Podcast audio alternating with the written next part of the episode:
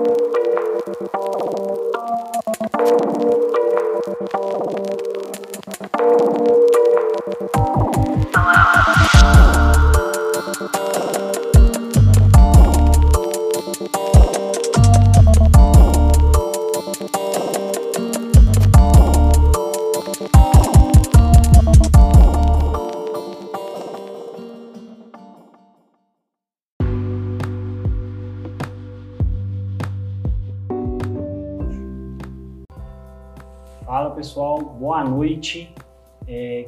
agradecer a todos vocês que entraram aí para assistir essa, essa live com a gente, esse bate-papo que a gente vai ter aí, gravação do nosso segundo podcast.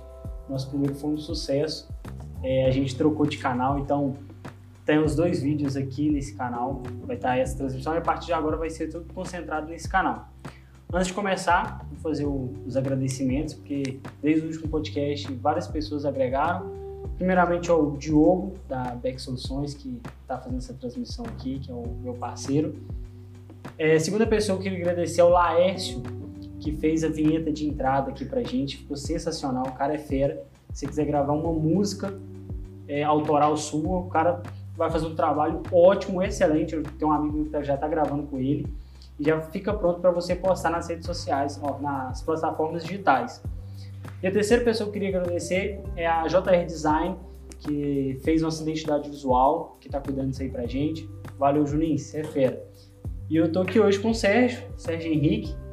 Ele vai estar tá falando, a gente vai trocar uma ideia aqui sobre marketing.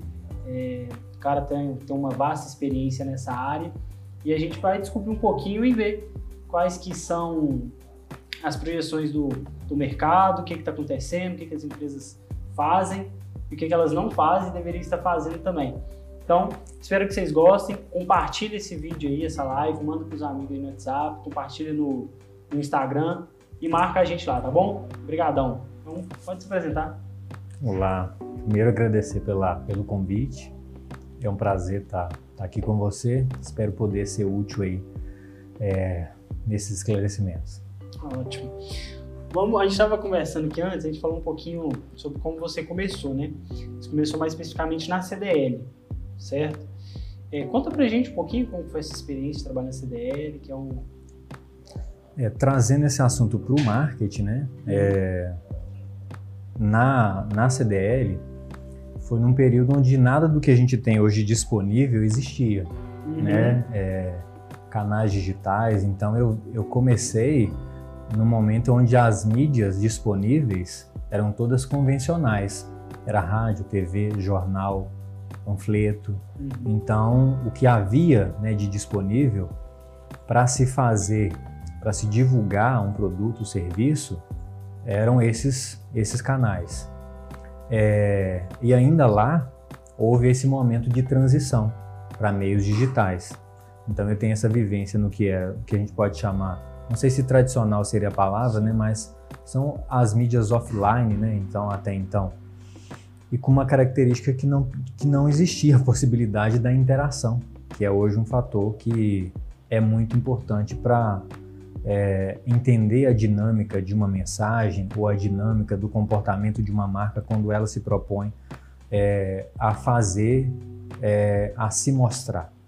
Isso hoje é um fator é, muito importante que para quem não tem essa é, esse entendimento de como era antes, acha que sempre foi assim, né? E na verdade, nesse momento, né, é, era uma via basicamente de mão única, onde você é, construía uma mensagem, levava essa mensagem dos canais disponíveis até as pessoas e você não tinha o retorno de como é que uhum. aquilo era recebido, a não ser quando você encontrava com alguém que viu e recebia essa informação tete a tete. Sim, é a comunicação horizontal, ó, horizontal e vertical. Exato. A gente passou por uma transição onde que a, a vertical né, vem diminuindo muito, isso é bom, e a horizontal vem ganhando muito espaço, é onde que a empresa comunica ali de igual para igual, e o público também consegue comunicar de igual para igual com as empresas, dar seu feedback, mostrar para outras pessoas, e isso foi, de certa forma, muito bom, porque deu uma melhoria, tipo assim, na, no produto, porque antes, vamos supor que uma empresa tinha um problema com o produto, a pessoa reclamava com a empresa, a empresa resolvia com ele. isso para a empresa não tinha tanto é, um, uma influência tão grande sobre o produto. Hoje em dia, a pessoa pode comprar um produto, se, ela, se produto for ruim, ela começa a reclamar, ela vai, ela, a primeira coisa que ela faz, em vez de entrar em contato com a empresa, é ir para a rede social e falar, ah, isso aqui tá ruim, aí ele vai começar a achar outros grupos de pessoas que também não gostam daquele produto, quando vai ver, é, tem um grupo maior. E acaba forçando as empresas a melhorarem mais os produtos dela. Então, Sim. é uma evolução boa. Mas eu queria saber de você, como que foi, tipo assim, passar por essa evolução toda? Porque foi, foi assim, muito rápido também, né? Quando foi ver, já era Facebook, tava rolando, internet. É, talvez no 2000, 2012 foi assim o, o, o, período onde talvez já, já era é, uma boa opção investir em, em, em canais digitais, né? É, que é onde já existia o Twitter, mas ainda sem expressão para marcas, né? Era uma ferramenta mais usada por pessoas de influência, ou atletas, ou personalidades políticas, ou artistas, ou cantores até então. É, mas para as marcas, talvez a presença nos, ve nos, veículos digitais, nos canais digitais, ela ficou mais é, necessária, ou passou a se entender como necessária a partir mesmo do Facebook. É, e, pelo que eu acredito, eu não vou dizer no Brasil, mas especificamente na região onde eu estava nesse momento, é, a partir de 2012, iníciozinho de 2012, nesse período. É, e talvez o desafio maior é convencer as pessoas de que era viável fazer, né? Uhum. porque talvez para os profissionais esse entendimento era tranquilo. Agora, convencer Sim. um diretor, convencer um presidente de empresa ou proprietário de uma empresa a investir em uma coisa que é nova, é, até porque é, um jornal você pega, manuseia, uma TV você tá vendo aquilo ali, um outdoor também, no rádio alguém ouve, te conta. E a internet, como que é? Até porque o acesso ainda não era e a, tão e a grande. maioria dos caras né, os donos das empresas, os diretores, não estavam Exato. nessas redes sociais, porque Exato. sempre foi um movimento mais jovem, e depois que, que esse público começou a entrar. Então hoje é uma é, unanimidade. Mas quando começou, era pouquíssimas empresas, mas eu acho que também é, que o público também não estava tão preparado. Acho que o Facebook preparou. Acho que o Facebook foi a, a, a plataforma que mais deu certo, não é, não é à toa que deslanchou aí, é dono de outras empresas como o WhatsApp e o, Instagram, mas porque ele tinha uma visão e ele soube fazer, a, a gente chama um balanço da rede social. A rede social, se ela for muito legal e as pessoas é, interagem ali e tal, mas não tem propaganda, ela quebra. Foi o que aconteceu no Orkut. O Orkut não conseguiu monetizar aquilo ali. É, e aí o, Facebook foi balanceou. Não agora, se ela tiver muita propaganda também, o pessoal, opa, lugar chato, vou sair daqui. Então tem que ter uma balança, tem que ter um equilíbrio para que isso, isso se mantenha. E o Facebook soube fazer isso muito bem, mas educando as empresas para como elas se posicionavam também. Sim. É, é, talvez a, as empresas não tenham conseguido pegar essa, é, essa, extrair essa informação com tanta agilidade quanto gostaria. Uhum. Mas eu acho que isso sim evoluiu. É, foi apropriado, acho que esse time né, de, de conseguir usar, é, até porque não dá para se dizer que é um tempo muito, muito curto e, e nem que foi muito ágil, é, porque ainda hoje tem pessoas que duvidam do potencial sim, sim. de se investir, vale a pena, até porque é, com, enquanto usuário, né? É, ainda que a gente saiba que teve um momento aí de, de uma crescente muito muito forte, nos últimos anos a gente teve uma queda quanto ao número de usuários. Uhum. Mas ainda assim, tem pessoas que duvidam do real potencial das redes sociais uhum. de gerar é, novos negócios. É, como eu falei, sempre é um desafio para o profissional e aí talvez também para as próprias plataformas convencer pessoas de que é um movimento viável do ponto de vista que, de que ele vai ter retorno fazendo isso. É, eu não tenho comparação assim é, é, com mer outros mercados, como isso deu em outros países, mas aqui eu vejo que poderia ter sido mais rápida a adesão das empresas a essas, a essas plataformas. É, mas eu acho que a seu tempo isso acabou. É, hoje a gente tem uma presença muito forte desde pequenas marcas até marcas consolidadas. É, talvez não foi o melhor dos mundos, mas de alguma forma isso foi. É, eu tenho um certo é, problema com, com as marcas que, que entraram, porque realmente eles entraram, mas eles tentaram trazer o, o que eles faziam antes, tipo no jornal, na rádio e no outdoor, para ali dentro, e para o panfleto. Então a maioria das empresas entram para o Instagram hoje em dia é, e começa a colocar panfleto, panfletar ali. E usa aquela, aquela ferramenta como, como panfletar. E só fica mandando preço, promoção, preço, promoção, sorteio. Preço, promoção, sorteio. E vivem disso. Sendo que o, a rede social, eles esquecem do princípio básico que é relacionamento. A proposta da rede social é você se relacionar com seu cliente. Ocasionalmente, no final disso, vai gerar uma, uma venda, mas você vai criar uma identificação forte.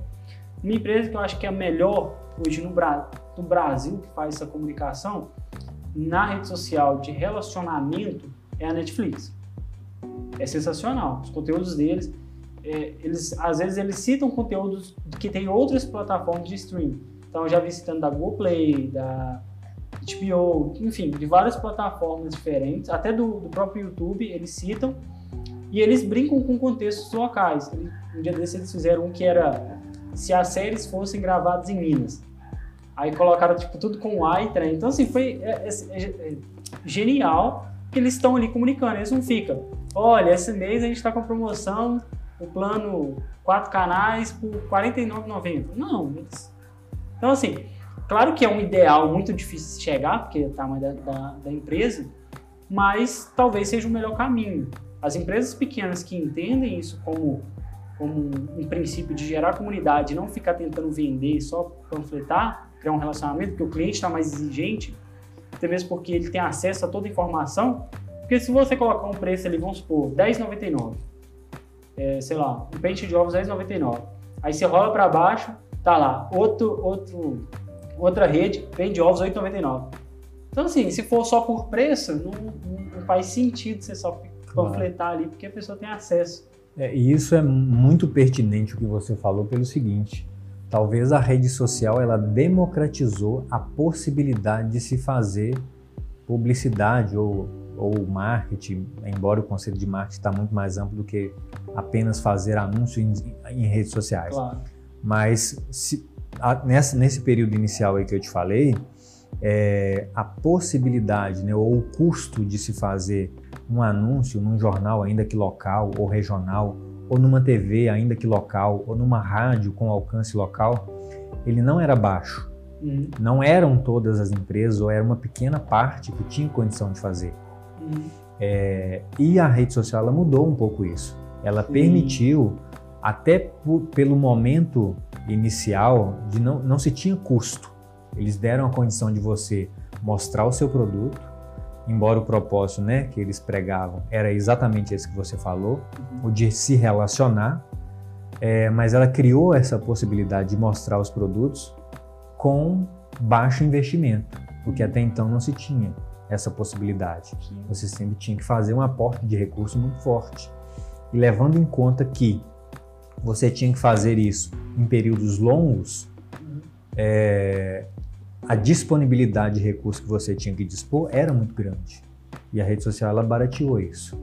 Então, é, esse foi o, o, grande barato.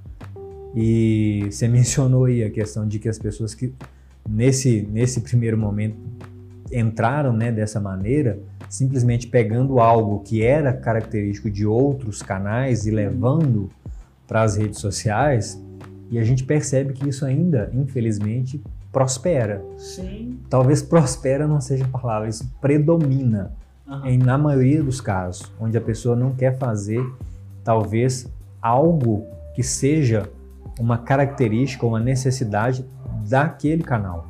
Né? Vamos ser específico aí. Se a gente pegar Instagram, a gente sabe que hoje as pessoas querem fotos bonitas e rede social é pessoas. Então uhum. tem que ter gente boas fotos, Sim. bons vídeos. E ainda hoje você vê empresas até de grande ou médio porte simplesmente pegando o material que é um literalmente um layout de um panfleto e querendo levar esse material para esse, para esses canais, imaginando que isso vai dar a ela algum retorno. Uhum. E aí, muitas das vezes, eu posso dizer isso com propriedade, é muito mais fácil você produzir um vídeo. Se você pegar hoje um profissional liberal, que seja ele quem for, que seja um médico, um fisioterapeuta, é muito mais barato para ele pegar o celular, ainda que ele não vá falar sobre o serviço que ele presta, mas que ele vai prestar, e voltando àquela questão do relacionamento que você falou, e da ajuda, né, da colaboração para quem é um público dele, é muito mais barato ele fazer isso. Pegar um celular, gravar um vídeo dando uma dica, isso vai muito mais do que qualquer outra coisa dessas que a gente falou, um panfleto, descrevendo quais são os serviços que ele presta, isso vai ser muito mais útil para quem está vendo ele. E para ele, isso vai dar a ele uma relevância muito maior perante as pessoas que estão vendo ele. Sim. E esse tipo de situação, é, na verdade, quer dizer o seguinte: na maioria das vezes, empresas e profissionais eles querem delegar essa função a uma outra pessoa Exatamente. que não entende muitas das vezes. Aí, esse profissional não é que ele não entende porque ele é incapaz de entender, é porque ele não é, recebeu essa informação ou essa orientação de quem é o público, é, quais são as preferências ou as não preferências, né? É, o que, que ele quer ouvir, qual que é o comportamento dele. Ele não recebeu essa informação da pessoa para quem está se propondo a fazer uma campanha uma mídia, ou seja, um, um material de qualquer é, com qualquer característica. Ele quer passar isso à frente porque ele não tem tempo de fazer isso. Sim. E aí ele imagina que essa pessoa vai resolver. E aí quando isso vai, voltando ainda àquela questão que você falou, isso foge do princípio do relacionamento, isso tende, na maioria das vezes, a não dar certo. Quando não dá certo, o profissional ele abandona isso. Ele vai lá, ele fica produzindo conteúdo que na maioria das vezes é, não tem uma ligação forte com aquilo que a, a pessoa que está seguindo ou que está vendo ela é, não faz muito sentido. Então, quando isso é feito dessa forma, sem pensar em quem está assistindo, no que ela quer ver, tende a não dar certo. Não deu certo, a pessoa abandona e acha que aquilo não tem eficácia. E aí se frustra. Uhum. E aí se frustra às vezes com o trabalho de, da gente que é profissional. Sim, sim. E muitas das vezes o problema, não que todos os profissionais ou do marketing, que seja digital ou não, é, sejam é, exemplares nesse quesito. Sim. Pode haver sim a falha, a nossa falha claro. com a execução de alguma questão, por qualquer que seja o, o fator aí. É, mas quando ele não imprime essa característica dele no que ele está fazendo, a chance de dar errado é muito maior eu acho que tem um, um, um, outro problema também quando isso acontece. Porque na maioria das vezes procura a gente, né, eu e você, né, que trabalha nessa área, eles acham que a gente eh, vai resolver o problema. E aí ele esquece que ele é a alma do negócio dele. Ele tem que entender daquele trabalho, ele tem que comprar a ideia e fazer parte daquilo. E até mais, é, quando você fala de resolver problema, é, em muitos casos ele não tem muito definido o que é que ele quer especificamente falando. Verdade. É, é muito comum você ouvir de alguém que está, é, vamos supor, fazendo uma, uma cotação de um serviço, quando você pergunta para ele, é, mas qual é o objetivo dessa campanha? Vender. Uhum. Óbvio. É, objetivo de qualquer empresa sendo ela uma empresa comercial, é ter lucro com a operação que ela faz. Então é óbvio que para isso ela tem que vender. É, mas muitas das vezes, para vender, ele precisa atrair uma pessoa até o estabelecimento, se for um, uma loja física. Mas quando ela atrai, existe a possibilidade dessa estrutura física não está devidamente pensada, planejada para receber essa pessoa. E aí, quando eu falo física, envolve a estrutura mesmo, mas também a equipe de atendimento, o ambiente. E isso continua contando muito. A gente está falando aqui de, de marketing digital, uhum. então a gente imagina que há um distanciamento do, da, do, do ponto de vista pessoal, de que as pessoas estão fazendo negócio, talvez hoje sim, né, por causa da pandemia, mas é, ainda há necessidade de ter a interação né, entre as pessoas, sim. a cordialidade no atendimento, o entendimento do que é o, o que aquela pessoa está buscando. É, então, atrair uma pessoa para dentro do seu negócio, sem que isso esteja pensado para conseguir gerar negócios, é, é um, pode ser um tiro no pé. Porque quando eu atraio alguém uhum. para dentro do meu estabelecimento, eu criei o desejo nele de ter aquilo que eu quero vender. Sim. Mas se eu não sou capaz de vender para ele aquilo que eu estou me propondo, eu na verdade vou fazer um trabalho muito bom para o meu concorrente. Porque eu criei nele o desejo, mas não fui capaz de vender. Se eu não fui capaz de vender, mas criei o desejo, a primeira coisa que ele vai sair, que ele vai fazer quando sair do meu estabelecimento, é procurar um outro que tenha um produto semelhante ou igual ao meu uhum que seja capaz de convencer ele de comprar. E, então isso é perigoso. Ele vai para a rede social dele e vai falar mal da, daquela empresa que ele não foi bem atendido, ou vai falar para o ciclo de amigo dele, ou ele vai, ou é, o que acontece muito também é ele foi mal atendido no lugar. Estou colocando né, nesse negócio, a empresa não estava preparada, ele foi em outra, ele vai falar muito bem da outra e às vezes da outra nem foi tão assim mas o seu trabalho colocou o cara lá em cima, o seu concorrente. Então, assim, é, tem que ter essa preparação, essa conversa, porque as pessoas estão muito, estão começando a se conscientizar que precisam ter uma rede social forte, precisam se relacionar, aí fazem isso tudo, contrata uma equipe, começa a fazer, aí beleza, aí quando chega lá, chega no final do processo, não está preparado para atender aquele, aquelas pessoas. Já tive clientes que aconteceu isso e que a gente preferiu realmente falar, olha, não, a gente não vai continuar porque a nossa intenção é que dê resultado para você. Nossa intenção não é só colocar o dinheiro no bolso e eu estou fazendo meu serviço, o cara está chegando. Não, é ter resultado. Então, primeiro você tem que estruturar isso aqui, estar preparado para o seu negócio para frente. Que às vezes a pessoa está tão ocupada, eu já tive clientes que eu cheguei, e aí, que, que, que, que é? Qual que é o seu objetivo? Ah, eu quero atender mais, beleza. Aí você falei assim, vamos ver aqui a agenda. Não tinha um dia livre para atender mais ninguém. O trabalho tem que ser outro. O seu trabalho agora tem que ser de conscientização. Você tem que preparar para você ampliar sua, seu espaço aqui para você poder atender mais pessoas e assim vai. Então tem que ter essa sensibilidade, até mesmo do profissional. O cara, quando é profissional de verdade, ele vai chegar a pessoa e vai ser real. Olha, isso aqui eu posso até fazer, mas não vai dar resultado. Ou não vai ser o que você espera. Porque você não está preparado para aquilo. Então. É, e talvez a, a essa seja a base mais importante, né?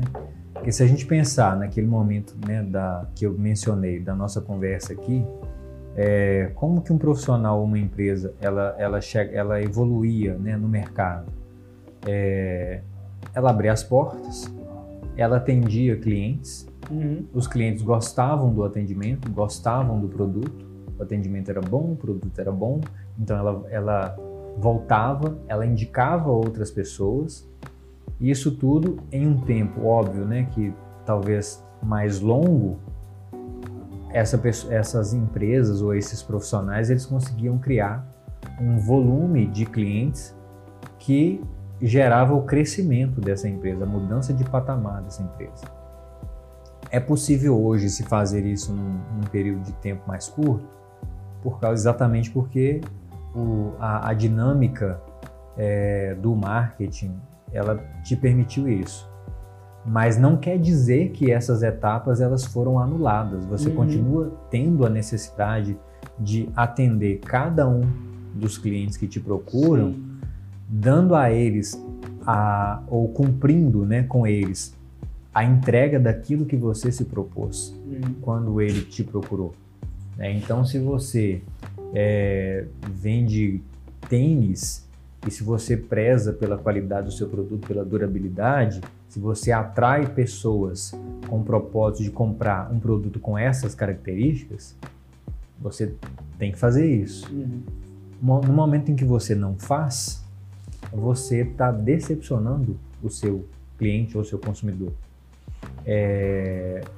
E aí você anula, ainda que a curto prazo, no, no primeiro momento, mas você anula a chance dessa pessoa fazer negócio de novo com você. Isso e o efeito de um cliente insatisfeito, ele é maior do que o de alguém que está satisfeito, porque quando eu compro algo, aquilo que você me prometeu é o que eu espero. Então, não estou hum. achando que você está fazendo mais do que a sua obrigação hum. de por x reais me entregar um produto de qualidade. Sim. Agora, o contrário me frustra muito. Sim. Porque eu... eu esperava algo, você prometeu e você não cumpriu. E aí eu, obviamente, vou ficar muito decepcionado. Sim. E hoje eu vou lá mesmo entrar na, na rede social. Vou falar. É. Não sei se você já reparou, tem uma coisa que acontece, na maioria das vezes, e que as pessoas perdem o time. Isso acontece muito, eu vejo acontece muito na, na área alimentícia. Vamos colocar lanchonete. O cara abre uma lanchonete, Aí você come lanche, lanche top, maravilhoso, tal, a entrega não demora e tal. Aí beleza, aí o cara vai crescendo naquilo ali, porque o produto dele é bom, a entrega dele é legal, e aí vai crescendo, aí vai crescendo. Só que aí chega num momento que ele, ele esquece que ele tem que reinvestir nele mesmo para poder atender um, uma gama de pessoas, e aí ele começa a perder um pouco da qualidade, começa a demorar um pouco na entrega, e aí isso, aquilo, aí o atendimento que era ótimo, que se o cara tá, tá querendo vender, aí ele já coloca um terceiro ali para atender que não atende tão bem, que não tá tão interessado. E aí quando você vê, o cara vai, não, tô precisando fazer marketing. Esse é o problema, perdendo os clientes. Mas a verdade não é, na verdade é porque simplesmente você saiu daquilo que você fazia e aí você tem que voltar, ver, opa, por que, que o pessoal saiu? Porque eles não fazem isso. Eles querem alcançar mais pessoas, mas eles não voltam. Por que, que você parou de comprar? Entendeu? Ainda mais hoje, todo mundo tem WhatsApp, tal, o cara pedindo WhatsApp. O que, que, que, aconteceu? Ah, não, foi a entrega que estava demorando muito. Ah, não, foi o lanche que não, não veio tão bom. Entendeu? Então, assim, você tem que entender o que está acontecendo primeiro no seu negócio antes de querer sair fazendo anúncio. Claro. Porque senão o cara vai ver o anúncio e falar assim, ih, daqui não compra de jeito nenhum. E você gera rejeição, né? Quando Sim. você não, não, não dá a, a garantia ou não entrega aquilo que você promete. É, e hoje todas as marcas elas estão muito vulneráveis, né? Isso, aquela comunicação de, de mão única que a gente falou, se a empresa dizia que ela era é, a, a melhor no segmento dela é, e ela conseguia de alguma maneira controlar essa, essa, esse nível de percepção, existia o cliente que pudesse dizer o contrário. Uhum. Ou quando dizia, aquilo não tinha um alcance tão grande. Porque era um momento que se eu não gostava, eu dizia para você que era, meu, que era meu amigo, uhum. para alguma outra pessoa e aquilo ficava ali. Hoje não, hoje uma queixa, ela ganha projeções muito grandes. É, tem sites, tipo Reclame Aqui, que faz um ótimo trabalho. Exatamente, e que às consumir. vezes é a, o, o, primeiro local onde você consulta a reputação uhum. de uma uhum. empresa antes de comprar Claro. Não é mais, não pergunta mais para alguém. Uhum. Você vai para ver a reputação dessa. Eu empresa. acho que cada vez mais a gente está sendo menos influenciados é, pela aquela propaganda tradicional, que é, opa, o nosso produto é ótimo, compre ele. Ou contratava um artista famoso e olha, nosso trabalho. Eu acho que tá, ainda mais agora, a gente está indo muito pro lado dos influenciadores. Só que é muito difícil até a parte dos influenciadores influenciar o público dele diretamente já está acabando. Agora, hoje em dia, as pessoas estão sendo influenciadas por um cara, por exemplo, eu sigo um cara de finanças, né? Gosto muito do assunto. Eu só vou comprar alguma coisa se tipo, o cara vive aquilo, ele consome aquilo, eu entendo que aquilo ali realmente é uma verdade para ele. Senão, você já vê que, opa, essa pessoa não usa isso aqui. Vai ter uma coisa que a gente conversou no último podcast com a Karina, que, tipo assim, ela, o que ela fala é aquilo que ela curte, que ela usa no dia a dia, porque senão, se ela só fizer pelo dinheiro, o pessoal vai começar a parar de seguir, já não vai, ela já não vai ter um, aquela venda que ela fazia, que era proporcional ao público dela vai começar a cair, o pessoal já começa a desconfiar, já não está sendo verdadeiro. Então, hoje você tem uma. Um, eu, por exemplo, vou comprar qualquer coisa, for um equipamento. Eu vou para o YouTube e começo a ver. Aí eu vejo lá 10, 15, 20 reviews.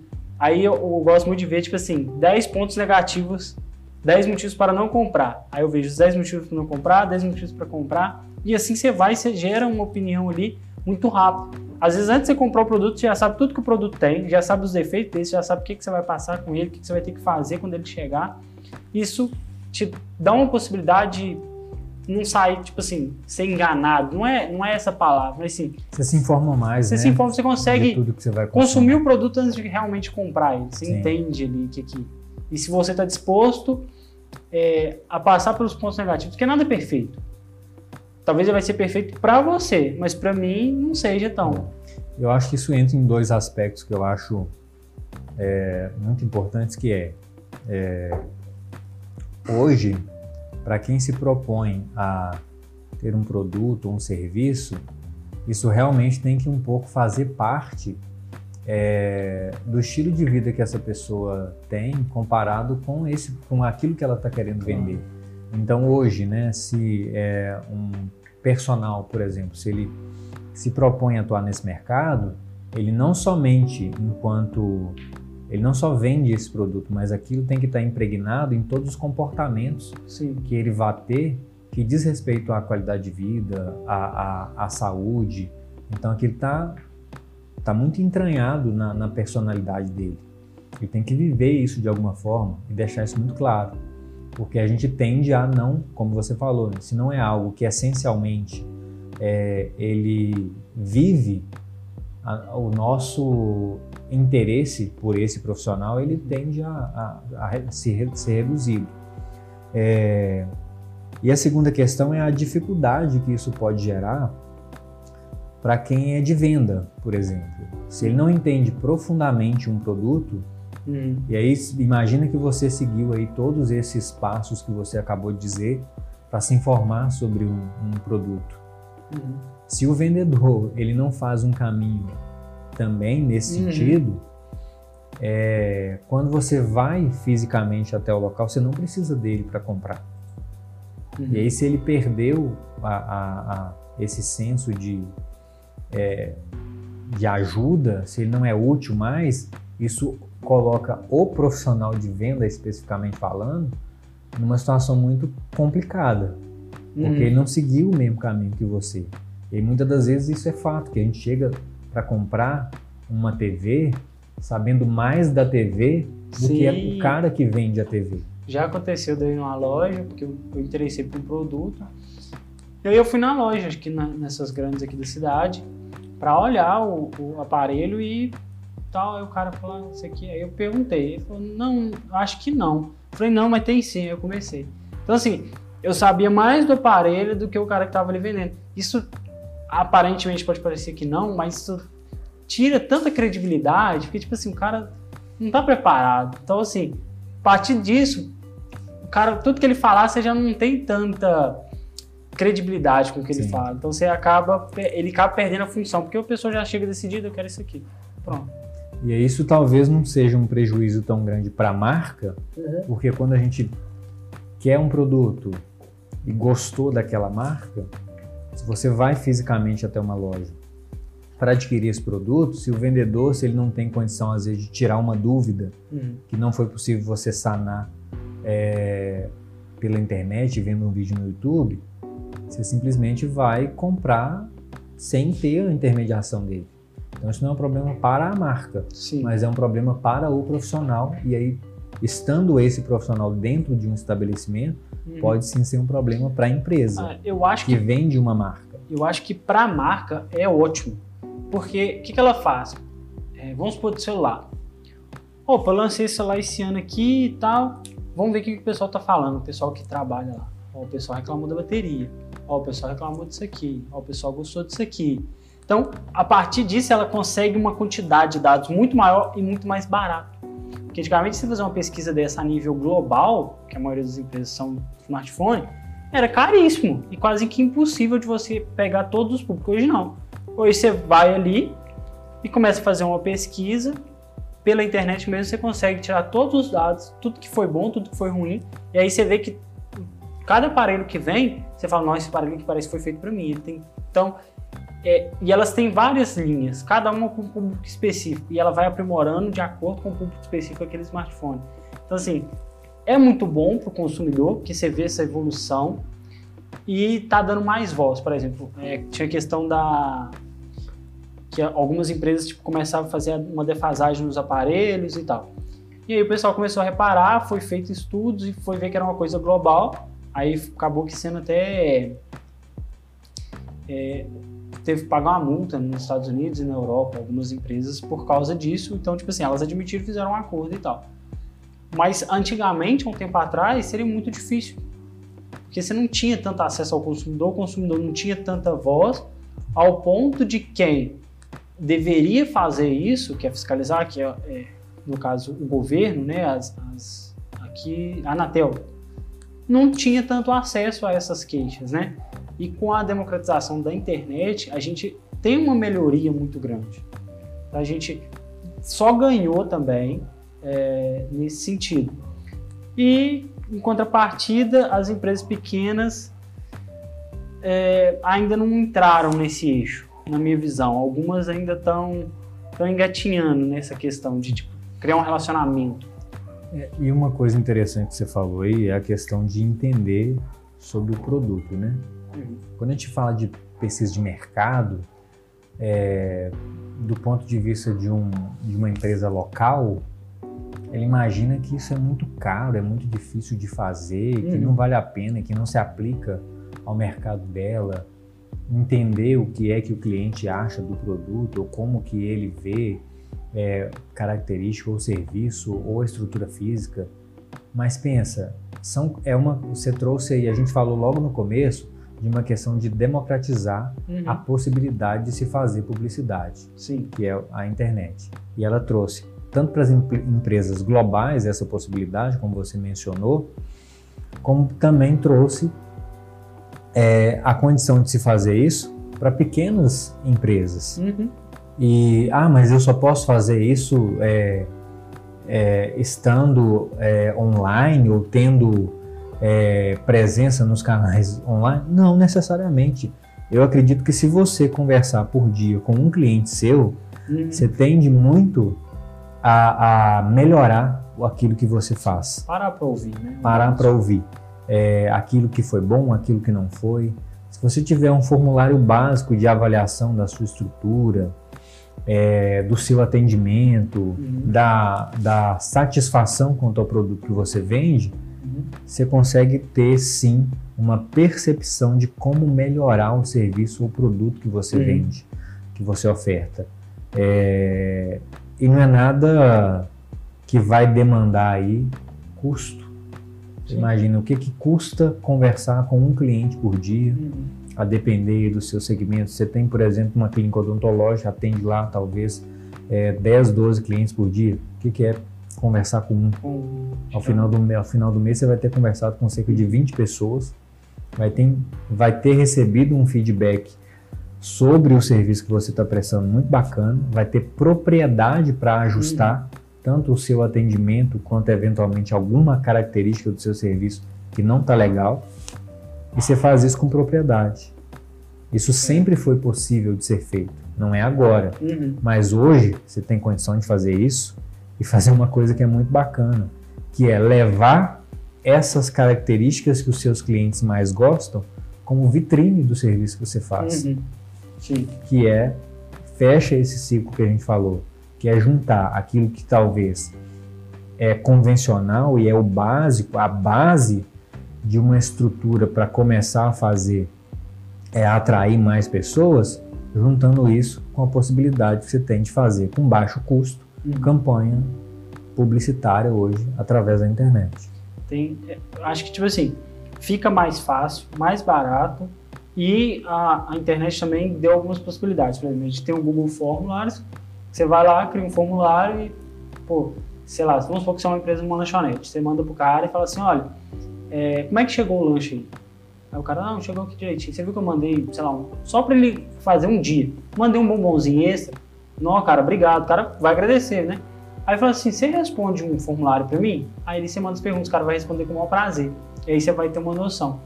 E aí você falou sobre explorar o que as pessoas gostam, o que as pessoas... Aí, aí vamos voltar na Netflix. A Netflix brinca muito com... Quando o pessoal começa a cobrar ela muito, ela começa a fazer meme das cobranças. Tipo assim, é, e os outros Harry Potter? Aí, ou senão é... Quando que sai a segunda temporada de sei lá o quê? É, aí eles, eles brincam com a, as dores que o pessoal tem a respeito do produto, que é a falta de um filme, ou a falta de uma segunda temporada, ou o cancelamento de uma temporada. Então, assim, eles conseguem chegar para o público deles e falar: olha, gente, é, não vou fazer a segunda temporada de sei lá qual série. E, tipo assim, e beleza, o pessoal vai brincar ali, eles vão brincar de volta, eles respondem nos Twitter. Então, assim, é um relacionamento, até que se você entrar hoje no Instagram, você colocar assim, respostas da Netflix. Você vai achar um monte de página que tira print e fica mostrando as respostas criativas que, que a equipe tem. E aí o mais importante é que eles nunca falam nós, da empresa, Netflix, é, adoramos o seu feedback. Muito obrigado. Não, eles falam assim, ai amiga, para. Sabe? É alguma coisa assim, pessoa para pessoa, não de empresa para pessoa. Sim. Eles tratam toda a comunicação deles como se fosse a Netflix uma pessoa que está relacionando. Sim. E um outro movimento que a gente viu é, acontecendo foi a Magazine Luiza. Que é a primeira empresa, não sei se é a primeira, né, mas que é uma empresa que tem uma, uma garota propaganda que é vir, totalmente virtual. virtual porque eles entenderam a necessidade de ter uma pessoa, não importa como ela é, uma pessoa que se relaciona, que é a Magalu. Então, se for lá conversar com a Magalu, vai ser a mesma coisa. Vai ser uma mulher, ela vai tratar você é, como se ela fosse mulher, ela vai falar obrigado, ela vai falar, e amiga, ela vai falar assim, olha, isso aqui não. Então, assim, você vê um posicionamento muito diferente e eu falo, não tem segredo marketing hoje em dia. Você é. tem muitos exemplos bons que dá para você, opa, isso aqui é legal. É, e talvez o, o, o que é muito pertinente dizer também que, embora a gente cita exemplos aí de empresas globais, uhum. é, né, no caso Netflix, é, Magazine Luiza, você entrou aí no segmento, por exemplo, de lanchonete, muitas das vezes a inovação ou a surpresa ela não está ligado a ter recurso disponível e nem ao fato de você ser o, o, o seu tamanho. Uhum. É, viajei para uma, uma cidade perto aqui uma vez, foi a primeira vez que eu tive nessa cidade, foi Muriaé. É, fiquei no hotel, cheguei no final do dia e aí eu pedi um lanche. Uhum. Numa lanchonete que eu achei lá no, no, no Google, uma mais próxima. É, dei meu telefone para entrega, o endereço do hotel. É, a maneira com que entregam o lanche, né? Acho que isso foi em 2014 ou 15, uhum. talvez, que é hoje esse formato de, de é, lanchonete gourmet, né? Os hambúrgueres Sim. gourmet, que é aquelas, aquele saquinho de, de papelão, ou o troco grampeado numa sacolinha tipo chup do lado de fora, é, muito bem acomodado. É, passou um tempo, eu voltei nessa cidade e eventualmente, sem saber, pedi o lanche no mesmo lugar. Uhum. É, eles tinham, com base no meu telefone, e aí eu tive a oportunidade de visitar esse local, não tinha nada lá de. não tinha um CRM fodão, uhum. eles tinham simplesmente uma planilha de Excel com o cadastro do número de telefone da pessoa. Legal. Quando, ele, quando eu falava, o meu telefone é final tal, digitava o telefone aparecia o meu nome e o endereço que eu tinha feito o pedido há anos atrás. Uhum. Então, quer dizer, tem mesmo que ter recurso para inovar? Às vezes sim, se você tem, ótimo, mas é muito possível você inovar com aquilo que você tem disponível. Claro. Qualquer empresa pode ter isso disponível. Se ela aí não tem um computador disponível, mas um, um, um, Excel você consegue ter ele dentro do próprio smartphone. Sim. É perfeitamente possível você fazer de qualquer forma uhum. e dar uma agilidade no, no, no, processo. A pessoa, você imagina, dois ou três anos depois, eles ainda se lembravam com base no meu telefone, o meu nome e o hotel onde eu havia estado. Então isso causa uma surpresa muito grande. Sim. No momento em que a gente muitas das vezes é um número, para muitas empresas, você ter essa sensação de ser único causa uma, uma, uma sensação muito boa. E seguramente não há outro lugar onde eu compro lanche estando em Muriaé. Claro. É. São pequenos detalhes que as empresas é, talvez nem gastem tanto para implementar e que fideliza o cliente de uma forma que, por exemplo, você deu o feedback. Beleza que você não, não falou o nome aqui, a gente está gravando. Mas sei lá, se a gente tivesse um bate-papo aí, falar, eu tô em Muriaé, você fala, ó, pede um lanchonete tal, que o lanche lá é bom, o atendimento dos caras é fera e esse tal, tal. Isso é uma fidelidade que você cria no cliente com simplesmente saber onde é, que é o interesse E, e reforçando, né? Além dessa surpresa, o lanche é muito bom. Você é vê bom. que muitas das vezes é, aquilo que é, muitos vendem como uma diferenciação, né? Uhum. Obviamente você está comprando alimento, obrigatoriamente ele tem que ser bom. Mas percebe que em muitos casos ele faz o básico, que é o lanche ser excepcional, mas ele te surpreende na maneira que ele entrega, na maneira que ele te atende, uhum. é, e isso por si só já causa uma diferenciação. Com certeza, mas é, e não é tão caro. Tipo assim, a gente, por exemplo, você fazer uma comunicação legal pelo Instagram, basta você ter criatividade, é, é, e nem às vezes nem tanta criatividade, mas você querer se dispor a entender que aquilo ali é uma ferramenta importante para o seu, seu negócio, que se você fizer bem feito, ela vai te dar um retorno. Então você tem que levar com dedicação, não, ah, essa semana eu tô animado, eu faço aqui, a semana que vem apertou, não. Aquilo ali tem que ser uma obrigação, com a mesma obrigação que você tem de chegar e limpar tudo ali antes de começar o, o expediente. Tem que ser a mesma obrigação que você tem que ter com suas redes sociais, seu canal de comunicação, a forma que você responde. E, eu, e aí, eu, quando a gente entra nisso aí, eu até fujo um pouco do digital, porque realmente eu valorizo muito quando a empresa ela entende que o cliente é a peça-chave do negócio dela e trata ele bem. Às vezes, é, anota o número do cara, sabe o endereço, chama o cliente pelo nome. Tanto é que, às vezes, você vê que você consome mais em determinados lugares físicos porque você tem uma intimidade maior com um cara que te atende ali. O cara chega e aí, Matheus, como é que você tá? Sei lá o que e tal. Então, eu tenho uma lanchonete que eu vou muito, que é até perto da minha casa. Eu chego ali, eu, eu conheço o dono ali, e aí, padrinho? Aí eu brinco com ele, ele fala, e aí, como é que você tá? Aí a gente faz uma brincadeira ou outra. Então, isso é um relacionamento que você cria. E da mesma forma que você consegue criar no físico, você também consegue criar no digital. Sim. Até mesmo porque hoje a forma de consumir mudou muito. As pessoas, claro, por causa da quarentena, só estão pedindo lanche é, de forma é, virtual, seja ela por WhatsApp ou por aplicativo. Mas não, nada é, nada te, te coloca um bloqueio que você chegue mande um bilhetinho ou mande uma mensagem depois perguntando como é que foi, que, que o cara gostou, se ele gostou, se ele não gostou. Então, assim, criar um relacionamento não é difícil, basta você ter atenção e querer.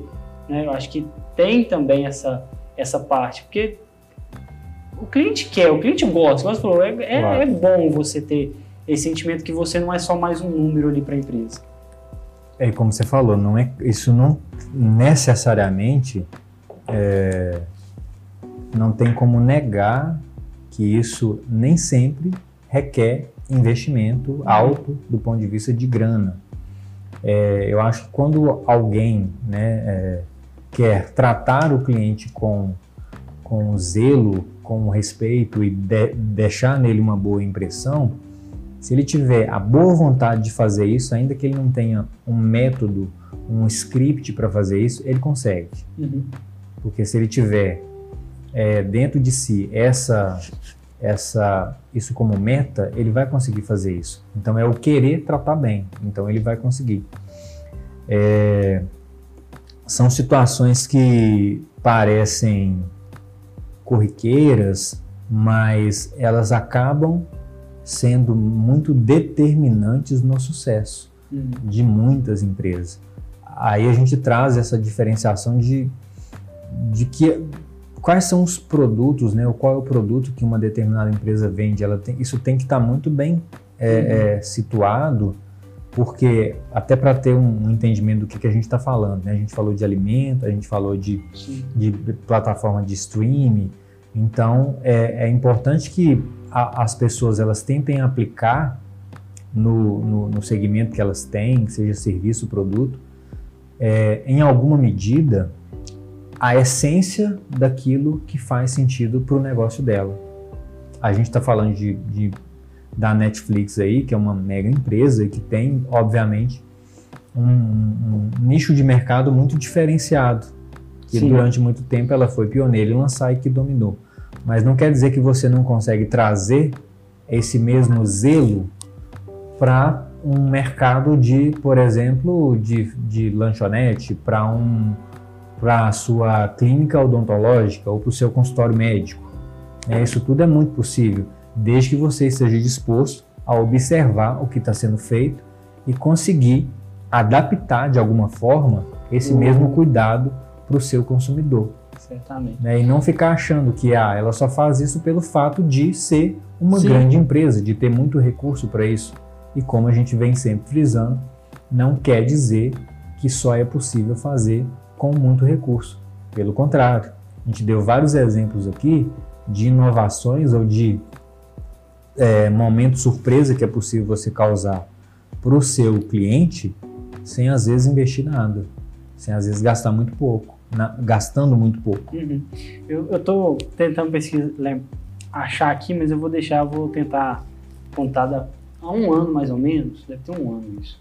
Eu vi um estudo sobre um restaurante onde que os garçons recebiam gorjeta. E aí eles decidiram fazer um experimento.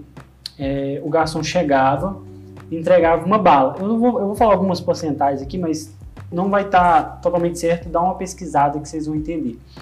É, se chama, acho que é estudo das gorjetas da bala, alguma coisa assim. Depois vou tentar colocar na descrição. Aí ele chegava, o garçom e ganhava uma comissão X. Aí ele começou a dar uma bala.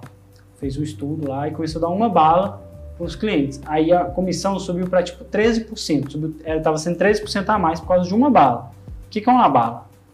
né, para um restaurante. Nada, para o cara, às vezes o próprio cara comprar a bala e dar para o cara que está atendendo seria ótimo. Aí beleza, aí eles falaram assim, então vamos aumentar, vamos dar duas balas para ver se aumenta. Aí deram duas balas. Aí tipo aumentou para acho que 20% alguma coisa assim. Aí eles foram aumentar tipo para 3, 4 balas. Aí ficou mais ou menos no mesmo nível, 20, 21%, não mudou, não teve uma alteração significativa não. Aí eles decidiram fazer um outro teste chegava o garçom e te entregava uma bala. Aí na hora que o garçom virava, ele falava assim: Não, gostei de você, eu vou te dar mais uma. Pum. Aí foi tipo 50% a mais a média das comissões. Por simples fato do cara tipo, virar e falar: Não, eu gostei mais de você. Um extra. É, tipo, não, por causa de você eu vou te dar uma bala extra, só dou uma. Mas pra você eu vou dar uma a mais pô, subiu tipo 30% a mais do que com duas balas sendo entregue. Então, assim, é uma questão de perspectiva de você entender que as pessoas gostam de se sentir únicas. Sim. Entendeu? Assim, ah, ah, mas se o cara fazer sempre isso, não vai dar certo. É, aquela, é o famoso requisito, que se você ficar fazendo sempre, o cara vai voltar lá de novo, vai ver que você sempre faz isso, faz com outras pessoas. Então, não é uma coisa que dá para você usar com todo o cliente mas é uma coisa que é interessante a gente entender para entender como que o público funciona, como que o cliente é, consome, para você ir usando isso. Usa uma vez, usa outra. Então é, é importante você conhecer, sabe? Eu acho que entra numa, numa questão que talvez muitas empresas não tenham colocado isso dentro do seu. É, dentro da percepção do seu produto ou do seu serviço, mas que a parte emocional é, que poucos, não sei precisar, mas talvez poucos considerem, mas que é muito importante. E aí, né, você deu aí, obviamente, esse exemplo, é, mas eu acho que ainda que é, seja repetido uhum. essa situação, é, ela ainda vai trazer um, um, um apelo emocional muito forte.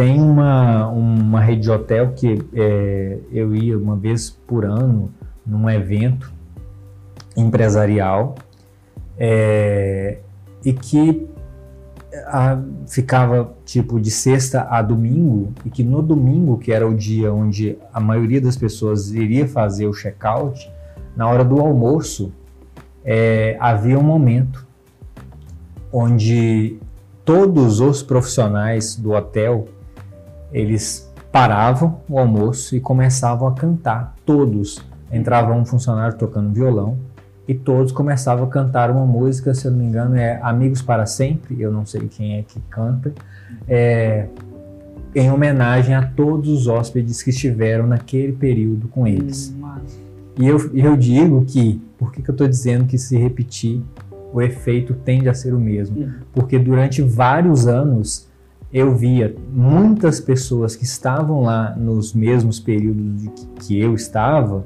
porque era um evento empresarial, então Sim. havia sempre o repeteco lá de pessoas. E não havia quem não se emocionasse uma, duas, oito vezes. É marcante. Né? É marcante. Então, não quer dizer, e era a, o mesmo script. Uhum. Mas por que, que aquilo fazia muito sentido? Lembra que a gente falou do ser de verdade? Uhum. Aquilo, na verdade, era a cereja do bolo de um tratamento excepcional que você recebia Sim. durante todos não os momentos. Não adianta tratar o cara mal durante a semana toda, chegando domingo cantar uma Não agradece, não. Aquilo fazia todo sentido, porque você não passava por uma pessoa no corredor que ela não te desse uhum. um bom dia, um boa tarde, um boa noite. Cereja do bolo, então, você falou tudo. Exatamente. Então, é, isso aí a gente falou lá no começo. É, tudo tem que fazer muito sentido. Se você mostra algo, você tem que se propor a entregar é, aquilo que você está, é, o motivo pelo qual você está atraindo a, a pessoa. Uhum. Então isso tem que ser de verdade. Então assim, a parte emocional, é, o, o encantamento, ela é muito válida. Eu vou me arriscar a dizer que independente do que você vende ou do serviço que você presta, é, se você conseguir imprimir uma, uma vertente emocional do seu negócio, você vai sim ter um diferencial competitivo muito forte. Com certeza. Eu citei, é, acho que foi ontem eu falei sobre como que a Nestlé é, começou a vender café no Japão. Eles tentavam vender e não, não ia de jeito nenhum, não, não queria vingar, o produto era bom, o preço era bom, o público-alvo gostava do produto, porém as vendas só caíam nesse segmento. Aí eles chamaram um cara, foi até um francês, para fazer um estudo lá. Voltando de novo, estudar. É importante você entender que você tem que estudar seu público. Aí levou e começou a fazer algumas perguntas em grupo, sozinho, com o pessoal. E ele descobriu o seguinte: a gente, a gente tem é, vínculos emocionais com aquilo que a gente consome, os produtos que a gente consome. E o, o, o japonês, ele não tinha nenhum vínculo emocional com o café. Tradicionalmente no Japão se consome chá há milhares de anos. Então o café não era uma coisa normal para eles, então eles não tinham um vínculo. Tipo, a mãe passando café de manhã cedo e tomando café, aquele vínculo não tinha com o sabor café. Então para eles tanto faz, era só mais um produto. E aí o que, que a Nestlé fez? Em vez de pegar e montar anúncio, é, começar a fazer propaganda demais, comprar é, influenciador, propaganda de televisão. Não. Vamos começar a implementar o sabor café na cultura japonesa. Aí o que eles fizeram? Lançaram um Kit Kat sabor café expresso para vender para as crianças. Eles investiram a longo prazo. Eles não queriam colher os frutos ali, na hora, no momento. Um tempo depois, ela lançou é, os produtos sabor café e deu super certo. A, a, a implementação, o público aceitou bem mais e aí cresceu. Então, assim, às vezes também você tem que entender que você tem que criar um vínculo emocional do seu produto com o cliente. Sim. É, e isso vai muito de encontro com um dos pontos que eu falei, agora eu não sei se eu fechei a, a, hum. o loop que eu abri, que é entender qual é o seu mercado. Se você tem um, um, um produto que é de necessidade básica, o que é necessidade básica? Tudo aquilo com é, sem o qual as pessoas não conseguem viver. Uhum. Alimento é básico, água é básica, combustível é básico. Então, se você está num desses mercados, talvez o seu esforço para vender é, é mínimo. Mas se você está criando um mercado novo ou tentando introduzir um produto novo no mercado, você vai ter que entender que, pelo menos no primeiro momento, o seu desafio para fazer as pessoas, como você, o exemplo bem claro que você deu aí, quanto a implementar o café no Japão, seu esforço será maior. Mas muitas pessoas desistem porque projetam é, a entrada de um produto novo no mercado sem ter a disposição, às vezes, não só financeira, mas de energia Uhum. para investir nesse projeto. E aí ela desiste no meio do caminho. Então, assim, você tem que entender qual é o seu segmento de mercado. Se é um produto de necessidade básica, se é um produto de luxo, o consumo é totalmente diferente, a, a, a argumentação é totalmente diferente. né? Tem que entender o que você vende. Para aí sim, porque basicamente o marketing, né, a gente- se a gente for conceituar aqui, é, o tripé, né, ou seja, todos os- esses três elementos são muito importantes, que é o seu mercado, a sua mensagem e a mídia. Então, assim, você tem que entender quem é o seu mercado, que mensagem que faz sentido para alcançar esse mercado e qual é a mídia que você vai usar para transmitir a sua mensagem para esse mercado. Se, alguns, se, alguns desses, se algum desses elementos não estiver bem equalizado, você corre o risco ou de falar, de mandar uma mensagem errada para o seu público ou de usar um canal é, é, que não alcança o público que é o seu mercado. Sim. A gente está numa região que é, é, não vou dizer predominantemente, mas que tem um grande percentual de pessoas que estão na zona rural. Durante muito tempo, a, a mensagem que se chegava até essas pessoas, a única forma Uhum. de se fazer alguma mensagem chegar até essas pessoas era através de uma rádio AM, por exemplo. Uhum. Talvez eu não tenha nenhum, nenhuma, nenhum case nesse sentido, ou nenhuma campanha nesse sentido, mas talvez ainda hoje seja assim.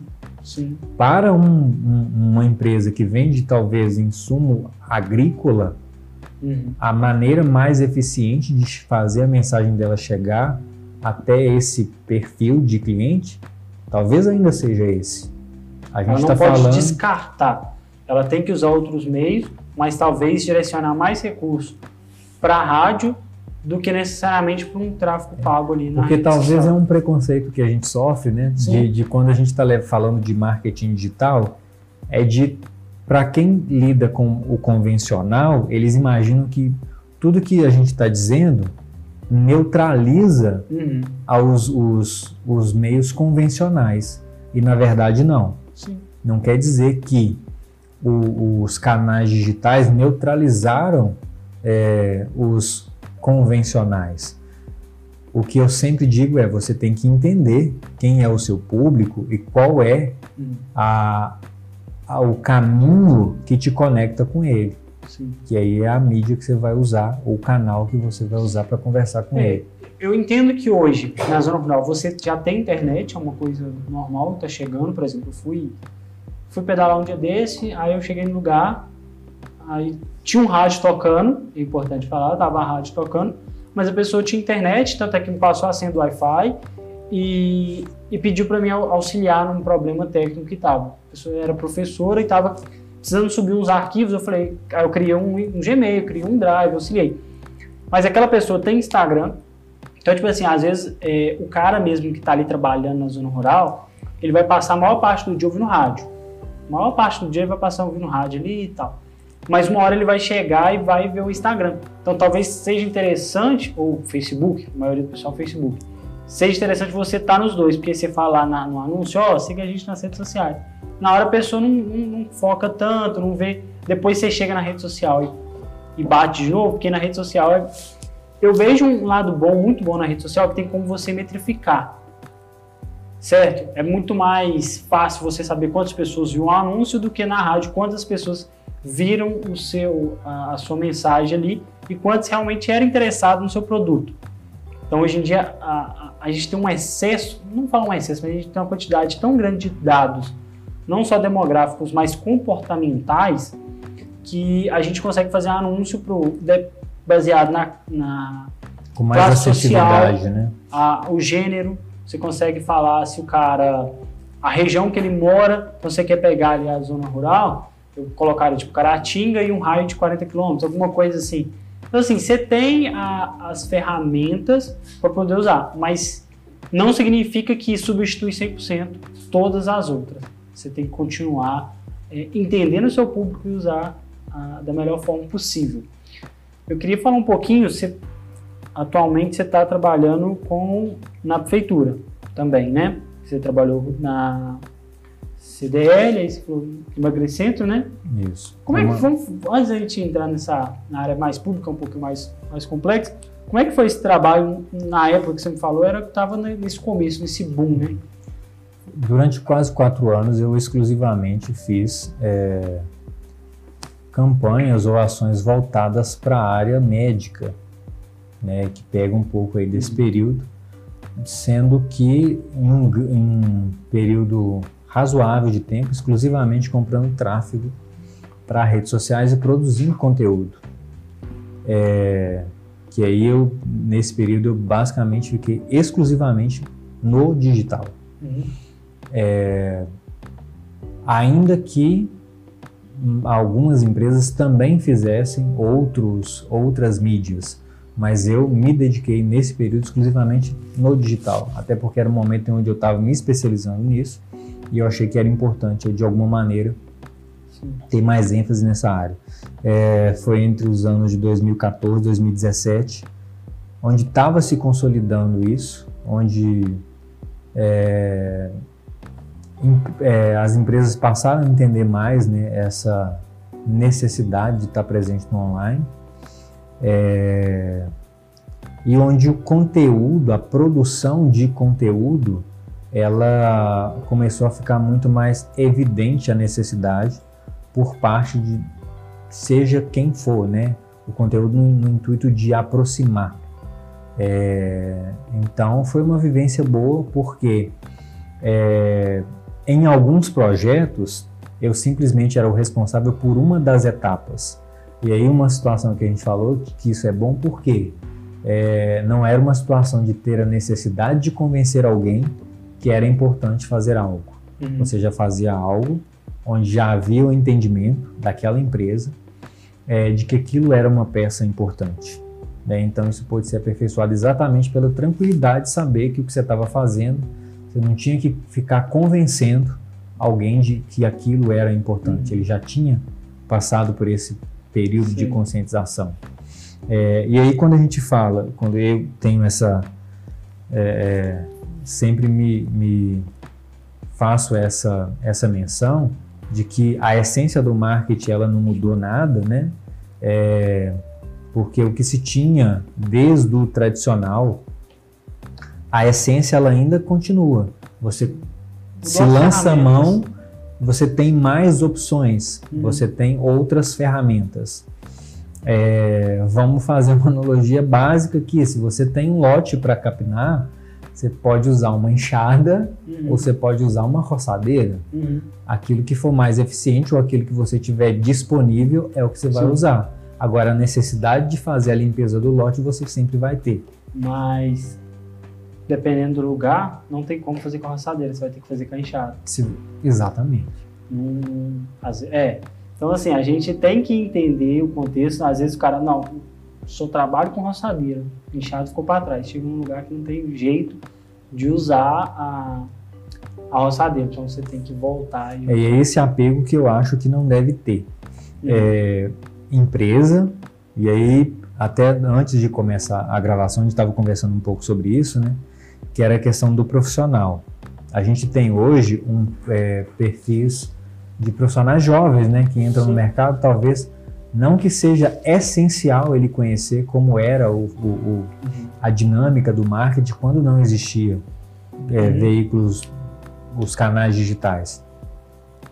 Mas é muito importante que ele, de alguma maneira, tente entender a dimensão disso. Uhum porque quando ele desconsidera essa possibilidade, ele corre o risco de errar. Ele Por... fecha algumas portas, algumas opções. E isso no marketing. Aí a pessoa não está fazendo marketing, porque no marketing não existe certo ou errado, existe tentativa e erro. Se você não quer tentar aquela porta, vai que é aquela porta ou aquela ferramenta, né, que vai te possibilitar alcançar o resultado que você precisa. Então, Exatamente. Você e, não pode se fechar, né? E você tem que medir sempre, né? Uhum. Considerar e avaliar se realmente é eficaz ou não, e só assim desconsiderar. E assim, qual que, que hoje, você, na, quais dificuldades você enfrenta hoje nessa área de marketing?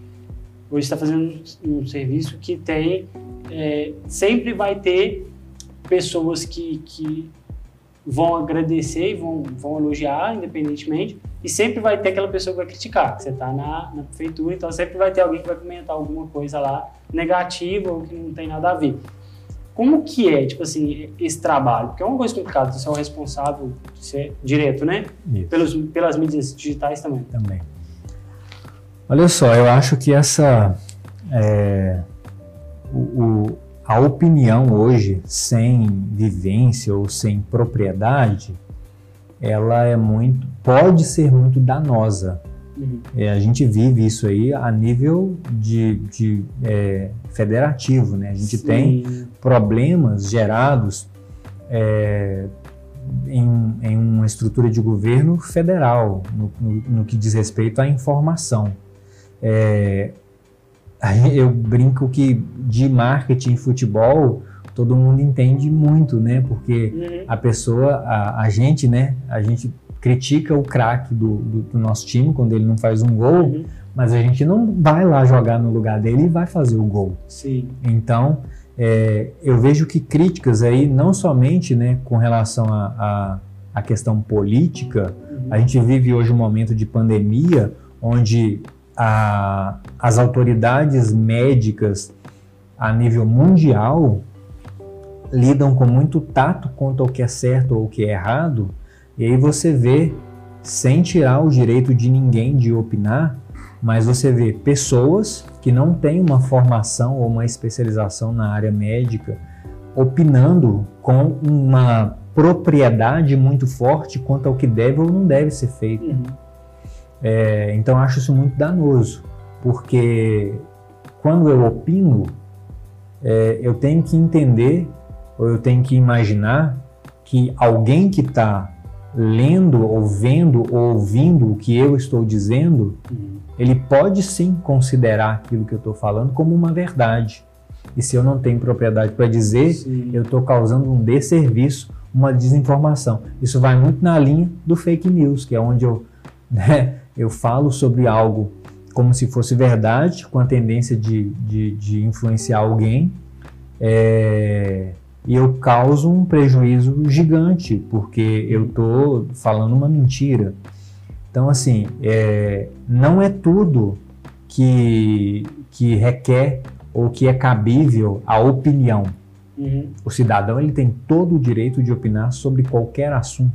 Sim. Mas eu acho que hoje a opinião sem conhecimento de causa e sem vivência naquilo que ele está falando é perigosa.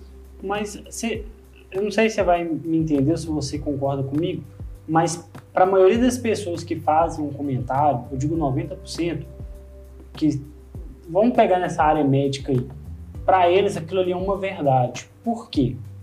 Porque hoje em dia a, a rede social ela cria bolhas.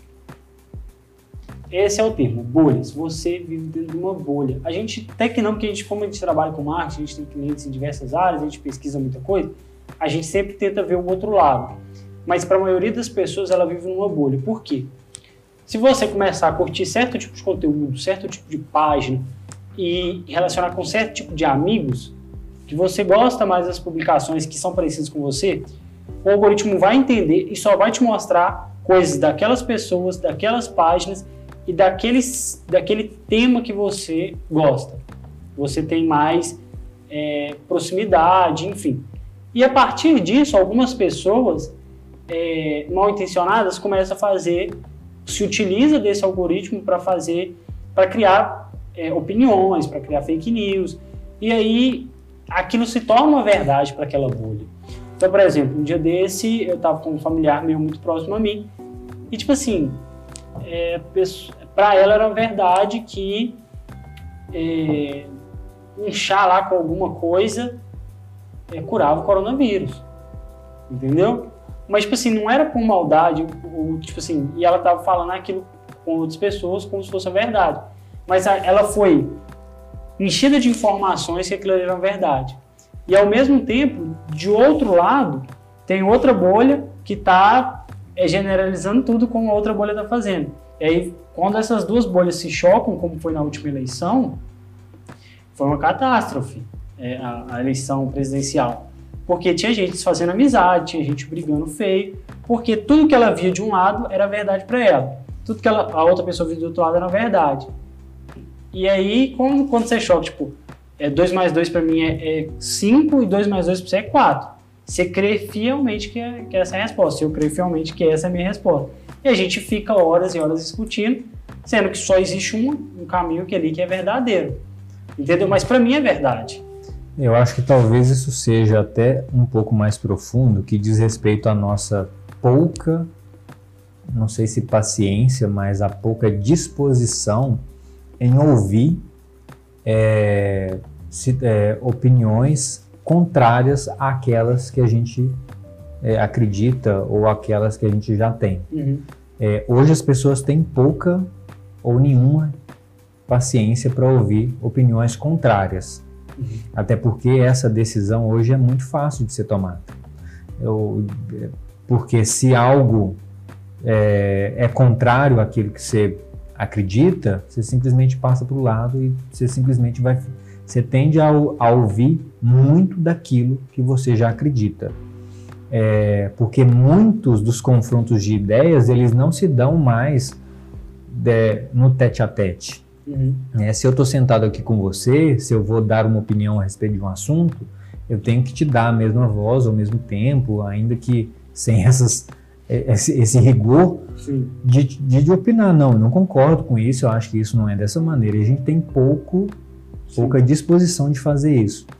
E aí talvez essas novas gerações, por não ter tido essa é, obrigatoriedade, talvez, de, de permitir esse confronto e de, pelo local onde elas fazem isso, simplesmente permitir que elas ignorem as opiniões contrárias e também um, um pouco de, ah, eu sei de tudo, isso uhum. a, a, a, o público jovem hoje, né, a os milênios aí, ou a geração isso, eles tendem a ser, ser muito assim porque tem muita confiança naquilo que, que sabe, ainda que muito raso, que é aquilo que eu falei, sem propriedade, e levam isso como uma verdade absoluta e não querem ouvir uma opinião contrária.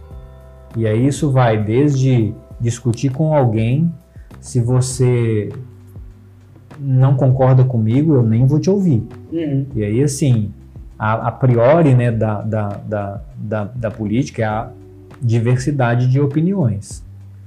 Se isso não existe, a gente tem um problema, uhum. né? Porque aí corre o risco de eu desfazer uma amizade com você simplesmente porque você tem uma ideia diferente da que eu defendo. Uhum. O que eu acho um prejuízo muito grande Sim.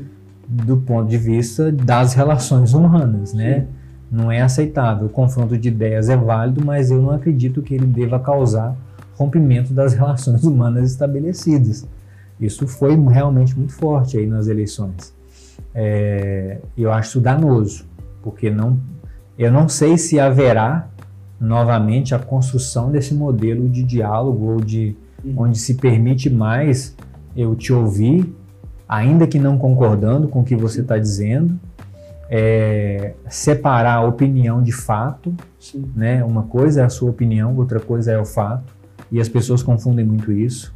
É, isso é muito perigoso, uhum. mas eu não vejo qual é o caminho que vai resolver isso, porque a gente, como você falou, está caminhando cada vez mais para a bolha, que é a polarização das ideias. Uhum. Não vejo, não vejo qual é o caminho aí para uma resolução disso. O único caminho real, porque tipo assim, não, não adianta o, o, o Facebook, né, o, o, Facebook do Instagram, WhatsApp, é, ele faz isso por quê? Porque para ele é muito vantajoso ele ter grupos selecionados e toda vez que ele faz isso, direciona para você só coisas que você gosta, que você tem interesse, você fica mais tempo ali, você vê mais propagandas, você consome mais e ele ganha mais.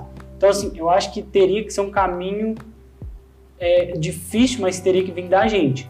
Por exemplo, eu entendo que, para mim, tudo que eu vejo na rede social, eu preciso sim ver o outro lado. Então, sempre que eu, que eu sigo, é, vamos, vamos, vamos direto à política, sempre que eu sigo partido X, eu sigo partido Y. Para entender, ou se não, eu sigo é, páginas que falem de, de cada. De, que defendem um lado e outra página que defende o outro lado. Porque só assim você consegue tirar a sua opinião. Depois que você vê dois lados. Opa, realmente isso aqui é, se parece mais comigo. Opa, nem tanto. E às vezes você chega numa outra opinião, que é um pouquinho disso aqui, um pouquinho daquilo ali. Porque nem sempre todo mundo vai estar 100% certo. O caminho, eu acho que para a grande mudança realmente é ouvir as pessoas e chegar num consenso. Pode parecer uma utopia? Sim. Mas é, a gente entende que se tiver nós três aqui, a gente for pedir uma pizza, é, eu, o Diogo vai falar que ele gosta de frango catupiry. Você vai falar que gosta de calabresa. E eu vou falar que eu gosto de bacon. Aí vai lá assim, olha, mas a pizzaria só faz dois sabores. Ah, mas será que o Diego não abre, o Diogo não abre mão do, da frango catupiry para comer uma de bacon? Não abre. Aí começa. Então, assim, a gente teria que chegar num diálogo e entender, opa, não, eu vou abrir mão do bacon aqui, eu vou comer a calabresa, pronto. Então, assim, ou se não, liga pro cara e fala, será que não tem jeito de fazer três sabores, não? Conversa. Eu acho que é, a gente tem que, que, que, ter o diálogo e buscar os meios necessários para resolver os problemas. Não eu não abro mão da calabresa, eu não abro mão da catupiry, e é isso. E a gente briga, eu vou embora e fala, cada um pede assunto e pronto. E acabou a amizade. E acabou a amizade por causa do sabor da pizza. Exato. É, e o que eu falei, é, eu penso que está cada vez mais difícil as pessoas estarem dispostas a abrir mão das suas convicções, ou não que tenham que fazer isso, uhum. mas talvez a disposição de ouvir as opiniões contrárias, Sim. ainda que não vá mudar de ideia né? Porque quando a gente está naquela fase de aí eu quero te convencer de uhum. que a minha opinião é a correta e de que a, sua que a sua é errada. O que na verdade é, é eu, quando a pessoa faz isso, o que ela quer dizer é eu tenho muito mais condição de olhar tudo que está disponível de informação uhum. e entender o que é certo ou errado do que você. Uhum.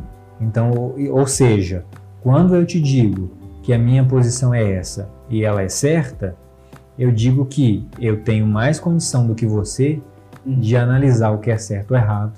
Sim. E você não tem propriedade nenhuma para entender outro lado que não seja o meu. E eu acho que também é, vem de um outro lado, que é, por exemplo, você é, acredita que aquilo ali seja certo por esse e esse motivo, por causa da sua vivência, da sua convivência, da sua criação de acordo com tudo. Só que a minha é diferente. A minha é diferente, eu penso diferente, eu tive uma criação diferente, eu sou mais novo, então eu não passei por mudanças que você passou. E isso não significa que o seu ponto de vista está errado. Sim. Eu tenho que entender que, opa, o meu não é melhor do que o dele. O dele é baseado na vivência dele, na convivência dele, no que ele acredita. E a minha é baseada no que eu acredito. Ah, aí se a gente chegar num ponto de conflito que é escolher a pizza, aí sim a gente vai ter que sentar e ver. Mas a partir do ponto que a gente não vai pedir uma pizza agora, você pode gostar da sua e eu gostar da minha e pronto. Certo? Sem dúvida. Então a gente tem essa, essa possibilidade de simplesmente compreender a opinião do outro e aceitar ela. Eu, eu né, volto a dizer, talvez realmente essa disposição ela tem que ser mais exercitada. Uhum. A gente está cada vez menos disposto a, a, ter esse tipo de comportamento, de aceitar as opiniões contrárias. É, isso realmente, na minha opinião, não é, é vantajoso para a manutenção das relações né, é, humanas uhum. e até mesmo para possibilitar ver outras posições, ainda que eu não vá mudar de ideia, né, uhum. como eu já disse com certeza. Mas eu acho que tem, tem tanta coisa que dá pra gente, pra gente discutir. Eu acho que a gente perde muito tempo com essas discussões. E eu, e eu creio que a gente perde em crescimento. Porque toda vez que a gente chega num diálogo e conversa e vai exercitando essa questão de aceitação, a gente começa a buscar novas soluções para problemas que a gente venha a enfrentar. E isso é muito bom para a gente. Sim. Eu queria que você comentasse um pouquinho do, do seu trabalho na, hoje, como que, como que tá, como que se dá, como que é, essa, essa informação? Que, como que você é, seleciona a melhor forma de passar a imagem é, para o público que vai estar tá vendo aquilo? Eu sei que, vamos falar um pouquinho técnico, eu sei que rola um pouco de anúncio, passa por você também ou já é uma outra área? É, só reforçando aí primeiro a, a, seguinte questão, né, que é, a comunicação né, de qualquer órgão de governo, ela primeiro ela é do ponto de vista institucional, então ela Sim. tem obviamente que ter a, é a, político, um, né? Tipo... uma, uma, uma vertente de utilidade pública, Sim. é a priori. É, então, a, a, a, missão de fato é levar ao conhecimento das pessoas aquilo que elas precisam saber. Uhum. Se a gente trouxer isso, por exemplo, do ponto de vista de informação de saúde pública, é muito evidente. Uhum. Você não tem dúvida quanto a isso. Ah, mas aí, por exemplo, ah, um anúncio de uma obra é, é institucional ou você está fazendo uma mensagem política? Uhum. Peraí.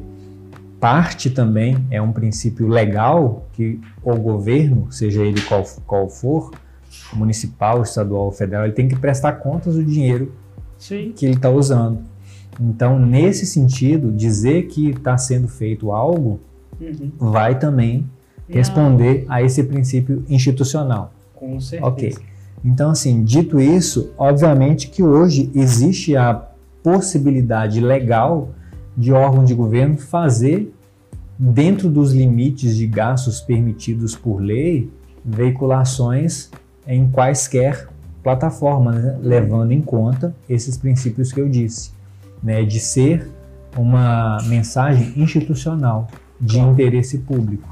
Né? Então, isso passa assim hoje lá por mim, é, é feito por lá essa a construção dessa mensagem, é, a definição né, de público, levando em conta a importância de que ele receba essa informação, é, reforçando mais uma vez a necessidade de que seja de interesse público. Então isso sempre é muito equalizado, né, o tempo todo. É, o que hoje talvez facilita muito é você conseguir fazer é, chegar num espaço de tempo muito curto uma mensagem para um grupo, para uma quantidade muito grande de pessoas. É, talvez é uma vantagem aí para a população, seja ela estando ela onde estiver, porque eu consigo dar a ela uma informação que é relevante, Sim. até mesmo para uma tranquilidade, digamos assim. A gente está lidando com, a gente está vivendo uma situação de pandemia, é, o mundo, o Brasil inteiro está sofrendo com isso, onde se tem todas essas questões que nós mencionamos, né? Que é a questão de notícias falsas, que é a questão de inverdades, é, quanto a curas ou quanto a, a, a, a, situações que às vezes não são verídicas, em que é muito importante se ter a possibilidade de informar as pessoas da, do que é fato, né? Aquilo que eu falei, uma coisa é opinião, outra coisa é fato, do que é fato em tempo é, hábil, na maior com a maior agilidade possível. Então, esse hoje eu acho que é o grande ganho do que as ferramentas permitem, né? É, ganho mesmo aí para a população, porque ela tem a condição de ficar sabendo de algo num tempo muito, muito curto e sem a intermediação, né? Assim como as empresas têm a condição de fazer, sem o, o, o não que o filtro seja ruim, né? Mas uhum. sem é, ter um intermédio ou sem a terceirização dessa mensagem. É o telefone é sem fio. Direto. Sim. Exato. Porque toda vez que você passa para alguém, essa pessoa passa, ela vai mudar alguma coisa, não de propósito, mas é porque é a forma melhor que ela achou de expressar. Eu acho super importante que todo governo, toda prefeitura é, invista nessa área. Por quê? Porque hoje em dia a, a população precisa saber o que está acontecendo. E claro, né, é, contratando bons profissionais como você, para estar tá ali mostrando o quê? Opa, isso aqui está sendo feito dessa, dessa forma, isso aqui está sendo feito, opa. Então, e abrir esse canal, igual a gente falou, uma possibilidade da população também é, fazer as cobranças dela, de acordo, porque se, se o governo, né, não estou entrando no governo, falando assim, geral, governo em geral, todas as prefeituras, todos os municípios fizer isso, ele vai conseguir entender melhor o que está acontecendo na cidade e trabalhar melhor para a população claro. de uma forma mais igualitária, porque Caratinga, olha o tamanho de Caratinga. Ah, Caratinga é pequeno comparado a, sei lá, São Paulo, Belo Horizonte, sim, mas a gente tem vários distritos, a gente tem vários é, tipos de população diferentes. Então, para cada tipo de público, você tem é, um jeito diferente de se comunicar, você tem uma necessidade diferente. Então, só a partir do momento que você cria um canal de comunicação, porque nem todo mundo pode ir lá na prefeitura para fazer uma reclamação, para pedir, fazer uma solicitação. Agora, todo mundo tem o Instagram, todo mundo pode, pode mandar uma mensagem. Então, então, assim, abrir mais ainda o canal de comunicação e é, mostrar mais ainda para a população o que está sendo feito. Eu acho que é importante. Eu venho acompanhando algumas coisas que são feitas, até mesmo que o, o Diogo faz algumas coisas com vocês, né? E aí eu gosto muito de ver, admiro o trabalho que ele faz. Então, assim, é importante você entender o que está acontecendo, porque senão eu vou viver numa bolha, que eu só vou acreditar no que o pessoal está falando para mim, que opa, a prefeitura não está fazendo nada, né? Sim. Não, não fez nada e tal, tal. Eu falei, mas eu vi aqui a prefeitura, eu entrei aqui no Instagram, eles fizeram isso, isso e aquilo. Sim. Entendeu? Agora, se a prefeitura nunca fazer nada, tô falando geral, tá? Não é Caratinga só não, tá, gente? é, a pessoa nunca vai saber o que foi feita e ela vai ser muito mais fácil, é, de uma maneira muito mais fácil, manipulada por um, um grupo de, de oposição ou a, a, ou a pessoa pode usar isso também só para claro. controlar. Então é importante ter essa, Sim, esse e, debate. E né, reforçando o que eu disse, é muito importante que as pessoas tomem conhecimento é, do que acontece na sua cidade. Uhum. E, e não somente, mas principalmente, porque essa fala não é minha, né? Mas a gente não vive do ponto de vista físico, a gente vive, todo mundo vive em cidade, uhum. né? Exceto quem vive no Distrito Federal. Mas é, a necessidade de se saber o que se passa no seu município é muito forte. É, como eu falei, né, esse momento, isso torna-se ainda muito mais necessário, porque as, as, as situações vividas é, são sem precedentes, não vivemos um momento como esse, aí talvez no, nos últimos 100 anos ou mais, de pandemia. É, isso causa um medo muito grande nas pessoas, porque não se tem é, a certeza ninguém tem a certeza do que é que está por vir. É, e receber informações em tempo para ter a tranquilidade até para dormir é muito importante. Uhum. Para saber como que as coisas estão evoluindo, isso é muito importante. É, então, sim, é, é, é, importante que as pessoas tomem é, conhecimento disso é, não, eu vou dizer novamente, né? não sem filtro, porque o filtro uhum. é, é, é, não é aceitável, mas é porque às vezes é necessário mesmo os canais, que ser os canais oficiais. É, por mais que a gente saiba né, que a, a, a priori da, da mídia, da imprensa, ela seja, ela é, é a imparcialidade, Uhum. A gente sabe que a depender do enfoque que é dado, é, ainda que sem a intenção de ser assim, é, acaba gerando um medo exacerbado nas pessoas, é, talvez fora do contexto, fora de uma dimensão real. É, então, ter a mensagem né, das autoridades oficiais, aí eu não digo somente no contexto municipal, mas ah, né, a gente vive uma, uma, situação que requer o entendimento do que está acontecendo no mundo inteiro. Então, ouvir isso de, de, de, fontes seguras é fundamental. Não, com certeza.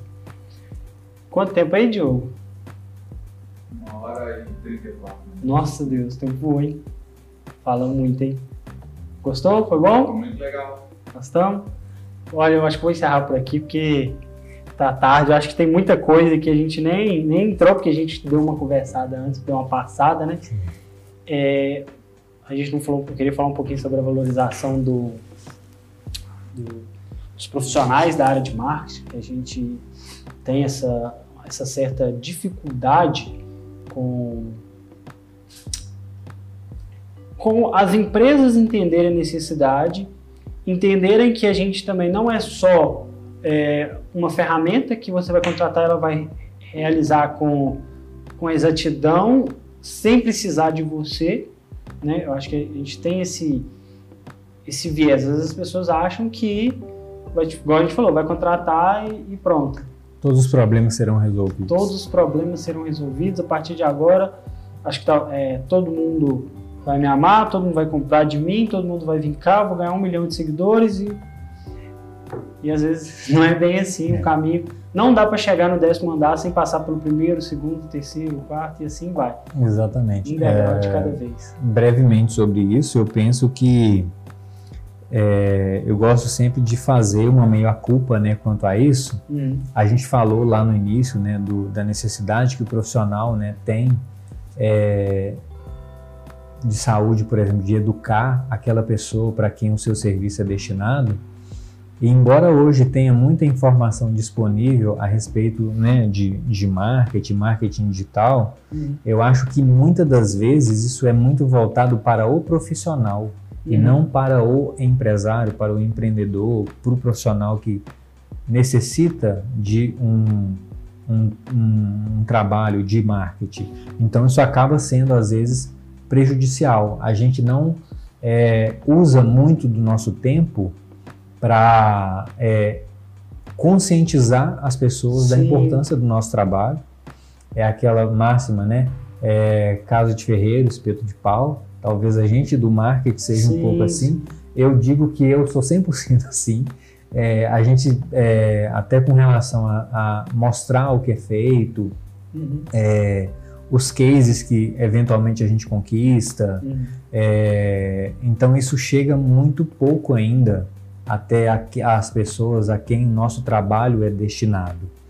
É, e se você não consegue fazer chegar a importância do seu trabalho, é, e assim como em todo mercado você vai ter sim aquela pessoa que oferece preço sem levar em conta a qualidade ou a entrega do que ele está fazendo, é, no nosso mercado isso também é uma realidade uhum. e vai ter cliente para isso sim, isso é claro. fato é, aquilo que você falou, talvez eu, você já deixou de aceitar um trabalho ou de pegar um projeto por entender que aquela pessoa não daria a, não, não teria a dedicação que precisava ou que seria necessária para conclusão com êxito ou para ter o resultado que ela esperava sim. ter.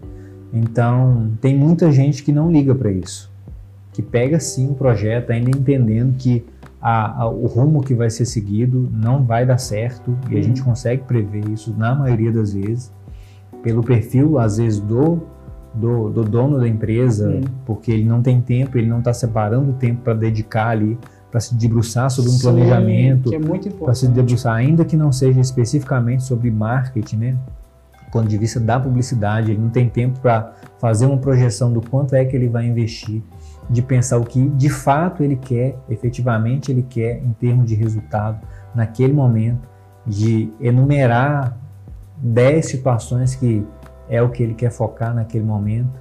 É... Se por um lado, né, como eu falei, nós temos essa pouca disposição em fazer isso, eu acho que a, a os, os profissionais, os empresários, eles têm é, talvez esse distanciamento do que é que a gente diz, né? É, porque é de fato é muito complexo o marketing do, do ponto de vista convencional. Quando você vem para as novas ferramentas, isso afugenta muitas pessoas. Uhum. E ele é forçado muitas das vezes a, através das plataformas de seguir o caminho mais fácil, que é simplesmente clicar no botão impulsionar na publicação que está uhum. lá na página dele, dimensionando ainda de alguma maneira esse, esse público lá que ele imagina uhum. que é quem vai comprar dele ou que vai sem dar. Fazer um estudo prévio. Sem fazer um estudo prévio, de fazer o básico lá que a gente falou, de conversar com 10, 20 clientes durante um determinado período, para conseguir pelo menos ter uma ideia real uhum. do que é a preferência dessas pessoas. Então, assim, a gente é preguiçoso nesse sentido de educar mesmo as pessoas que podem ser é, beneficiadas com o marketing bem feito, planejado, estruturado para alcançar aquilo que, que ela almeja, que ela precisa. É, e a, a máxima também de que no Brasil, infelizmente, poucas empresas têm o hábito de planejar. E aí não é só o marketing, é não, de geral. finanças a atendimento, a uhum.